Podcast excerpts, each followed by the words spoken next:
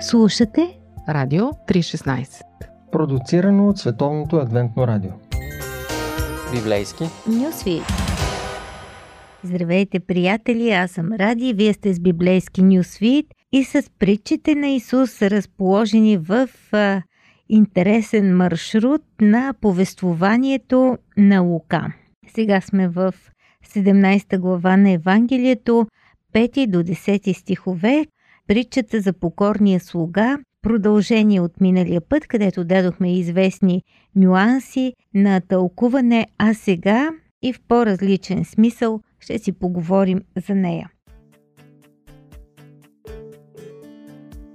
Как оценявате своята вяра и качеството на своята вяра? Мислите ли, че тя ще ви помогне да се справите в много тежък момент? А, мислили ли сте си също какво може да направите за Бога? Нещо голямо, така да дадете от себе си много за Него? Разни такива въпроси са свързани с тази история, която Исус разказва. И учениците, макар че не са в такава криза на вярата, лична, те просто са оплашени от бъдещето, понеже Исус предсказва различни сътресения, а, които ще засегнат и техния живот и те се чудят, като дойдат тези кризи, наистина вярата им дали ще издържи. Затова и го молят за нещо, за което и ние се молим, когато така мислим и говорим с Бога за своя духовен живот. Господи, прибави ни вяра. Съвсем типична молба за вярващи хора. И в отговор Исус им казва тази история за покорния слуга. Кой от вас, който има урач или овчар? Очевидно става въпрос за едно малко домакинство с един работник, слуга или роб. Той се прибира от полето, свършил си е работата и ние може би си мислим, че го чака почивка. Господарят му казва, почакай, приготви ми да вечерям, а после и ти ще ядеш. Ще получи ли награда, че е изпълнил нареждането на своя шеф? Не мисля, казва Исус. Защо? Защото това очевидно влиза в неговата трудова характеристика. Да си поговорим за това какво означава да си слуга. Ние, може би, на първо четене се сблъскваме с някакво противоречие. Исус, примерно, твърди, че не е дошъл да му служат, но да служи. В същото време е съгласен, че справо го наричаме учител. И самият той е живият портрет на Бога отвътре. В него ние виждаме един господар, който обича своите слуги и сам дава личен пример за служене. Всъщност с тази история Исус се опитва да предаде на учениците си един по-различен урок. Той няма за цел да покаже какво е разделението на обществото, класите в обществото. Той знае, че неговата аудитория е наясно с тези връзки между господар и слуга или роб, нещо, което за нас вече е по-чуждо. Обаче той иска всъщност да покаже на учениците си какво означава да бъдат негови служители. Кой от вас, така започва историята, кой от вас, това е една обичайна техника, която Исус ползва в своите притчи в свободен превод. Можете ли да си представите? Виждаме този подход и в притчата за приятеля в полунощ. Можете ли да си представите, че ще отидете при съсед посред нощ и ще искате хляб, защото вашия приятел е пристигнал неочаквано? По същия начин е тук. Можете ли да си представите да имате слуга, урач или овчар и да му кажете, щом си дойде от нива, ела седни да ядеш? Няма ли вместо това да му кажете, приготви нещо да вечерям, препаши се, пошетай ми, докато ям и пия, а ти а, ще ядеш и пиеш след това. Една вметка след обедното хранене, което днес бихме нарекли по-скоро обяд, е около 3 часа и то е част от задълженията на един слуга, защото а, той не работи по цял ден. Ако е бил на нивата или с овцете, след като се прибере, се очаква да приготви храна за господаря и за себе си. Това си е част от неговата рутина. Библейски послания. Истини от книгата, която съдържа най-важното. Едно предаване на Радио 316. И така какво означава да си роб или слуга по времето на Исус и в този смисъл ние можем да разберем повече за нашите отношения като вярващи хора с Него. Бог е нашия господар, ние сме Негови слуги и в този смисъл може да получим повече светлина върху нашите взаимоотношения. И така, по това време собственикът е длъжен да предостави на своя слуга сигурност, безопасност, подслон, храна и здравеопазване. Това поражда чувство за собствена стойност в слугата, както и лоялност.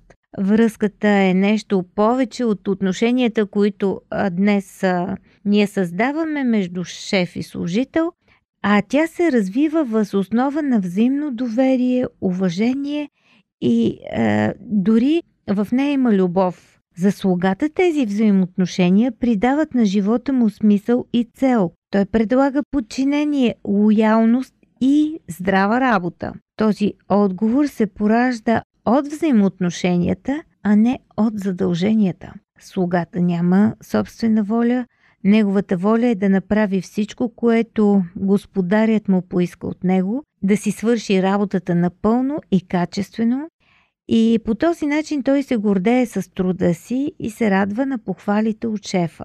Затова и в тази история слугата не реагира отрицателно на необходимостта да служи на господаря си. По-скоро той приветства възможността и е благодарен, че може да го направи. Връзката между господар и слуга е силна и лоялна, обаче двамата не са равни. Няма нещо, което слугата да избира сам, да откаже на своя господар а, някаква поръчка или заповед. Има ясно разграничение в статута и положението. Господарят съобщава волята си на слугата, който покорно я изпълнява. Не слугата определя какви задачи ще изпълнява, нито пък а, така предизвиква господаря си към някакви действия. Той нито се опитва да преговаря, нито се опитва да се измъкне от поставената работа, а приема своята отговорност и приема и ролята си на слуга. И вижте, Исус със своя живот тук на земята влиза именно в тази роля, за да ни покаже как се случва. Интересно е, че той не се вижда като равен на Бога, когато говори за това, макар да е Бог и да е равен. Нито дори държи да от една черга с учените, с книжниците, с фарисеите, с издигнатите хора, с хората с положение. Толкова удивително, че той се държи като равен с кои? С бирниците и грешниците. Даже стига неочаквано далече, когато нарича своите ученици приятели. Не ви наричам слуги, но ви наричам приятели, защото слугата не знае какво прави господарят му. Но все пак като Бог, Исус е наш господар и ние не сме равни с Него. Разбирането на тази връзка, господар-слуга, е жизнено важно за разбирането на нашите взаимоотношения с Бога, с Христос. Сърцето на християнина е да бъде добър слуга и да не се стреми към равенство с Бога, да има смирението, а по-скоро да приема и да изпълнява Неговата воля. Дали като слуга ние правим нещо, което заслужава благодарности? И дали въобще, когато един роб прави нещо, господаря му го обсипва с благодарности и похвали? Не, той просто е направил това, което е длъжен. Слугата не очаква специално признание или банкет в своя чест. Той дори не се надява да го потупат по гърба, защото неговата награда е службата му. От друга страна, с какво е длъжен господарят на слугата? Да го хвали, че е направил това, което се очаква от него. Нима господарят дължи специално отношение или услуга на своя роб. Скъпи приятели, нека си помислим в края на тази история, на този малък коментар, колко от нас се домогват до Божието благоволение, колко от нас се стремят да спечелят Неговото одобрение, като се опитват със всички сили да бъдат добри или послушни, но всички тези опити идват от незнанието. Правим го, когато не познаваме Божията благодат. Какво означава фразата безполезни слуги? Когато направите нещо, казва Исус в тази история, кажете си, направихме само това, което сме длъжни, ние сме безполезни слуги. Най-доброто обяснение, което пасва с близкоисточната култура, може да се преведе така. Ние сме слуги, на които нищо не липсва. Спомнете си за тази връзка, където господарят е дължен да осигури всичко. Подслон, храна, здравеопазване и така нататък.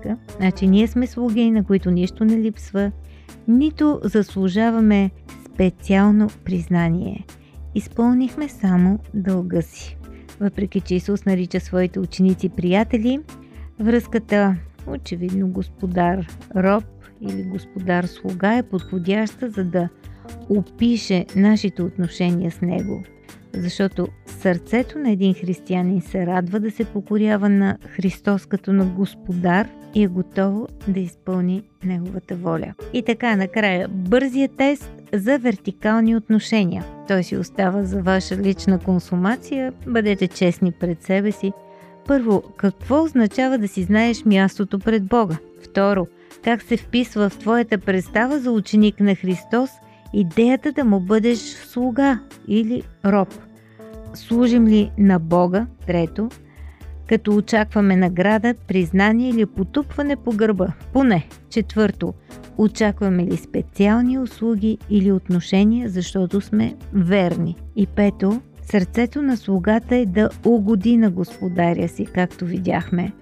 Можем ли честно да кажем, че това е и нашето сърце?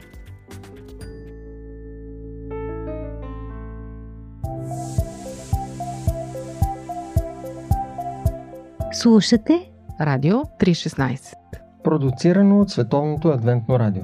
сайт 3-16.bg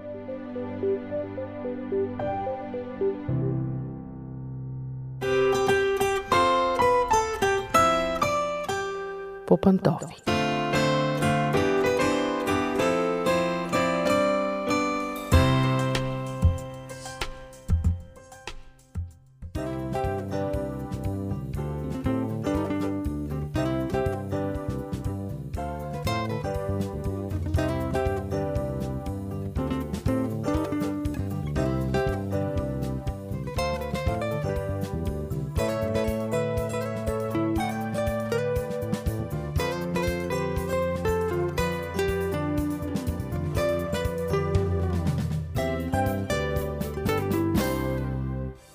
Здравейте, уважаеми слушатели! Аз съм Мира. Отново обуваме пантофите, защото сме вкъщи и си говорим за нещата у дома.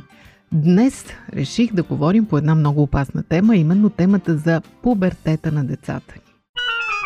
Хората обикновено се плашат като чуят тази дума. Вече психолозите казват, че има бебешки пубертет, казват, че той започва по-рано и свършва по-късно. Дори някои британски психолози твърдят, че пубертета днес свършва около 24-та година – в същото време, в миналото, като че ли тази дума изобщо не се е използвала, макар че тя си от латински означава съзряване, т.е. не е нова дума, но въпреки това някога нашите баби и дядовци изобщо не са карали като че ли пубертет. В момента, в който могат да почнат да работят, те започват да работят и да помагат семейството. В момента, в който вече станат готови за женене, ги женят и изобщо никой не се занимава с разни пубертетни истории. Днес обаче на този период се обръща много голямо внимание. Твърди се, че той дава много сериозно отражение върху по-нататъчния живот на човека, че много травми се създават тогава. Изобщо психолозите работят много усилено с децата в пубертет.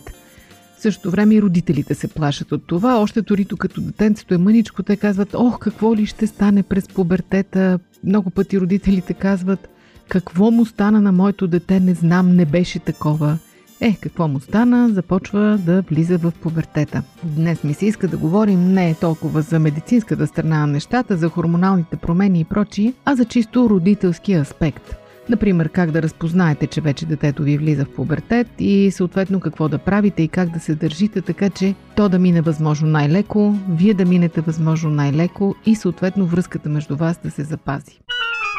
И така, как да разберете, че вашето дете навлиза в пубертета? Най-напред то започва да изпитва необичайни до този момент за него емоции. Става бурно, радостно на моменти или изключително тъжно в други моменти, понякога без причина, понякога по много нелогични причини, т.е. има взривове, резки спадове в емоциите, склонност към депресии. Тези емоции обикновено са един от индикаторите, че детето навлиза в пубертета и е важно вие да не изгубите контакт с него. Необяснимите емоции водят до необясними реакции. В тази трудна възраст тинейджерите като че ли се затварят, отдалечават се от родителите си, спират да споделят, започват да слагат едни табели на вратите си, стоп, не влиза и частна територия, не си желан, излез и така нататък. И отново има опасност родителите да изгубят връзка с децата си. Освен това, децата, които навлизат в пубертета, започват да мислят като че ли различно. Те започват да изграждат собствената си система от житейски ценности, започват да отделят своето аз от това на родителите, започват да се бунтуват срещу ценностната система на родителите си, като че ли това се превръща в цел на живота им да се отделят всячески от родителите си до сега. Ако до този момент са споделяли възгледите им, сега като че ли започват да им противоречат. Много пъти това е периода, в който тинейджерите отказват да споделят религията на родителите си, политическите им убеждения, социалната им роля и изобщо като че ли искат да правят напук на всяка цена. Когато дойде този момент, родителите започват да се тревожат, разбира се. Но всичко това не е тревожно, защото е нормално, в някаква степен е логично и очаквано. Все пак има някои, така да ги наречем червени лампички, които трябва да следите, защото има неща в всички тези моменти, които изредих, които наистина са сигнал за тревога. Например, ако тинейджерът има нарушение в съня, т.е. систематично не спи по цели нощи или пък спи по цял ден, това обикновено е сигнал за депресия и е нужно, ако детето в продължение на седмици и месеци има нарушение в съня или не спи изобщо, или пък спи прекалено много, да потърсите невролог, психолог, психиатър дори, за да може да се отстрани проблема на време. Освен това, макар че бурните емоции са нормално нещо, ако вашето дете е постоянно с насълзени очи, не говорим за няколко дни или пък за няколко часа през деня, а за седмици наред, т.е. е в постоянно лошо настроение, постоянно е тъжно, това обикновено е знак за някоя от разновидностите на депресията. Не означава, че детето ви е капризно, а просто се бори с депресия. Също е момент, също е повод да потърсите помощ отвън. Нещо друго много важно, което наистина трябва да ви алармира, е ако детето ви развие зависимост от технологиите, от телефона, таблета, компютъра и така нататък. Разбира се, ако вие до този момент сте отглеждали детето си пред екран, то вече може да е зависимо и в пубертета това просто да се изяви, но ако до този момент то не е показвало зависимост, а изведнъж се пристрасти към телефона си и няколко минути не може да издържи без него, става избухливо и дори агресивно, ако му вземете телефона, значи има някакъв вид зависимост и вие трябва да се консултирате с специалист, защото зависимостите са си опасно нещо, независимо дали към наркотици, към алкохол или към технологии. Животът събран в едно интервю. Живот – джобен формат. Вие слушате Радио 316. Продуцирано от Световното адвентно радио.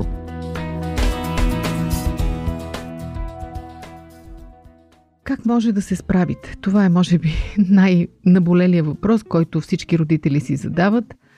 Първият съвет на психолозите е забравете за желязната дисциплина няма да стане. Напротив, ще срещне много яростна съпротива и дори, може би, ще има обратен ефект. Няма да помогнете на детето си по този начин да се отвори към споделяне точно обратното. Не го заплашвайте, не го принуждавайте, не го изнудвайте емоционално. Или ми разкажи всичко, или аз вече няма да се грижа за теб, или някакви заплахи от този тип. Тоест забравете за железния твърдия подход, който сте имали до този момент, може би. Т.е. нужна е смяна на стратегията.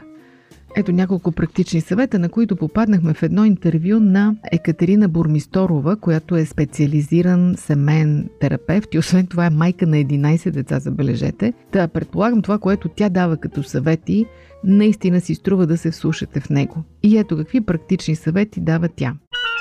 Първо, направете пауза. Тоест, ако вие сте разстроени, не знаете какво да кажете, не знаете как да постъпите, ако детето ви е казало нещо обидно, нещо остро, просто направете пауза. Не отговаряйте веднага. Кажете му, не знам какво да ти кажа, не знам как да постъпя, имам нужда от време да помисля. Понякога този тип пауза, липсата на коментар са най-добрата реакция, която можете да дадете. Тоест, не само вие си давате време да помислите, но давате и на детето време да размисли над всичко, което е казало и направило. Тя казва, изберете неутрално време. Тоест, Направили сте пауза, след това се връщате към разговора, но когато вече емоциите са спаднали, градуса е спаднал и и двамата сте в неутрално настроение. Колкото по-сериозна разбира се е ситуацията, толкова по-спокойна трябва да е обстановката. Не дейте да разрешавате сериозен, остър, наболял проблем, в който са въвлечени емоции, обида и така нататък, докато градусът на емоциите е висок. Ако искате да постигнете резултат, успокойте топката. Освен това, съветва Бурмисторова, не чакайте бързи отговори от своя тинейджър. Не мислете, че като сте направили пауза, сте подбрали подходящ момент и сте казали подходящите думи той ще ви отговори да, мамо, всичко ми е ясно, разбрах, вече ще се държа по-добре, ще се уча по-добре, ще оставя телефона и така нататък. Дори да ви каже нещо подобно, не му вярвайте. Тоест, детето има нужда от време, за да се настрои към новата ситуация. Тоест, казва Бурмисторова, дайте възможност на детето да се приземи. Не е толкова важно да реагира бързо на думите ви, а е важното да ви чуе и да ви разбере. Да получи от вас едно ясно послание. Аз съм готова да те слушам, когато ти има желание да говориш. Няма да те изтезавам, няма да те разпитвам, но да знаеш, че не ми е все едно какво се случва с теб. Проявявам искрен интерес към проблемите ти, искам да ти помогна, но ще го направя, когато ти си готов да ми разкажеш. Това означава да дадете възможност на детето да се приземи, да ви възприеме като приятел, да разбере, че вие наистина сте на негова страна, че го възприемате като голям човек, че уважавате чувствата му и в същото време имате достатъчно опит, желание и любов, за да му помогнете. Едно голямо умение, което трябва да развиете, ако вече сте родители на тинейджери, е да реагирате на тяхното поведение без да се травмирате. Наистина е много стресиращо, когато детето ви изкрещи аз не те обичам, мразете или пък ти си гадна. Естествената ни реакция е да се почувстваме наранени, да се разплачем или пък да поискаме обяснение, да накажем дори. Опитайте се да прескочите тези думи. Бъдете сигурни, че те не ги мислят наистина, че дълбоко в тях всъщност има една несигурност, едно объркване, един страх, които те прикриват с подобна агресия. С други думи, Опитайте се да бъдете спокойни. Опитайте се да покажете на детето си, че го обичате въпреки всичко, независимо от всичко, че сте на негова страна, че уважавате промените му, че сте готови да му помогнете да мине през тези промени. Когато намерите подходящ момент, разкажете му самите вие как сте минали през тях – Тинейджерите много обичат да знаят, че родителите им също са бъркали и също са били уязвими. Тоест бъдете техни приятели. Това е периодът, в който трябва да развиете едно искрено приятелство с тях, без да нарушавате иерархията. Истинско изкуство е. Надявам се да ви бях полезна, пожелавам ви успех и дано накрая вашия труд, ако си имате вкъщи тинейджър, да се увенчае с успех и да видите накрая едно пораснало, уравновесено дете, което искрено ви обича и ви е благодарно за търпението, за помощта и за всичко, което сте му дали през този труден период. Дочуване от мен до следващия път.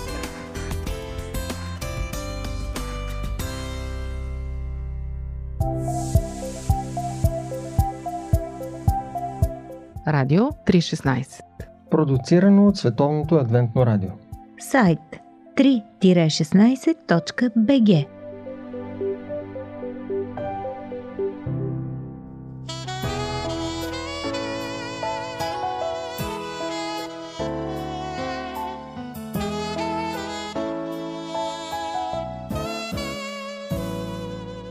When trouble and trials attend and it seems life's about to end. When it seems there's nowhere to turn, and your friends react with a frown. Gather the strength and the courage, knowing that God is willing to hear. Down on your knees and pray. Cause no prayer, no, prayer, no power.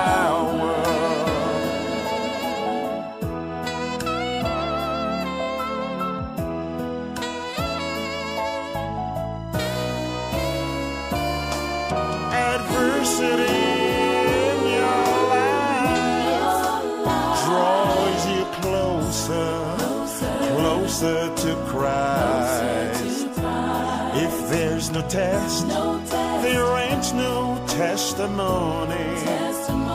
If there's no cross, there can be no crown. So try him, try him, and prove him. Pray, pray, pray without ceasing. Without ceasing. Call us in a prayer no prayer, no prayer, no power.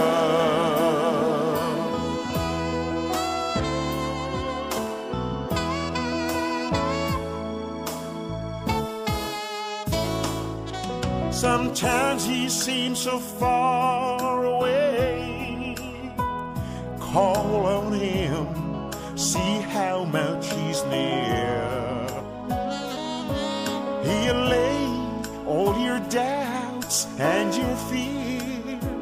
Trust in him for anything you may ask. Before you know it, he'll answer fast.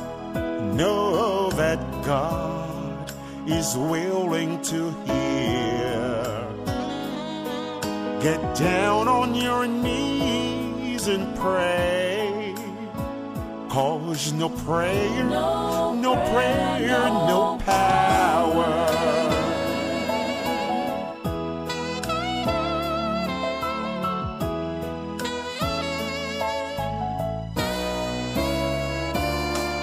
adversity draws you Closer closer to Christ. If there's no test, there ain't no testimony. If there's no cross, no cross there can be no, crown. Be no crown. So try him, try him, try him and prove him. Pray, pray, without ceasing. Cause no prayer, no prayer, no prayer, no prayer. No prayer. No prayer.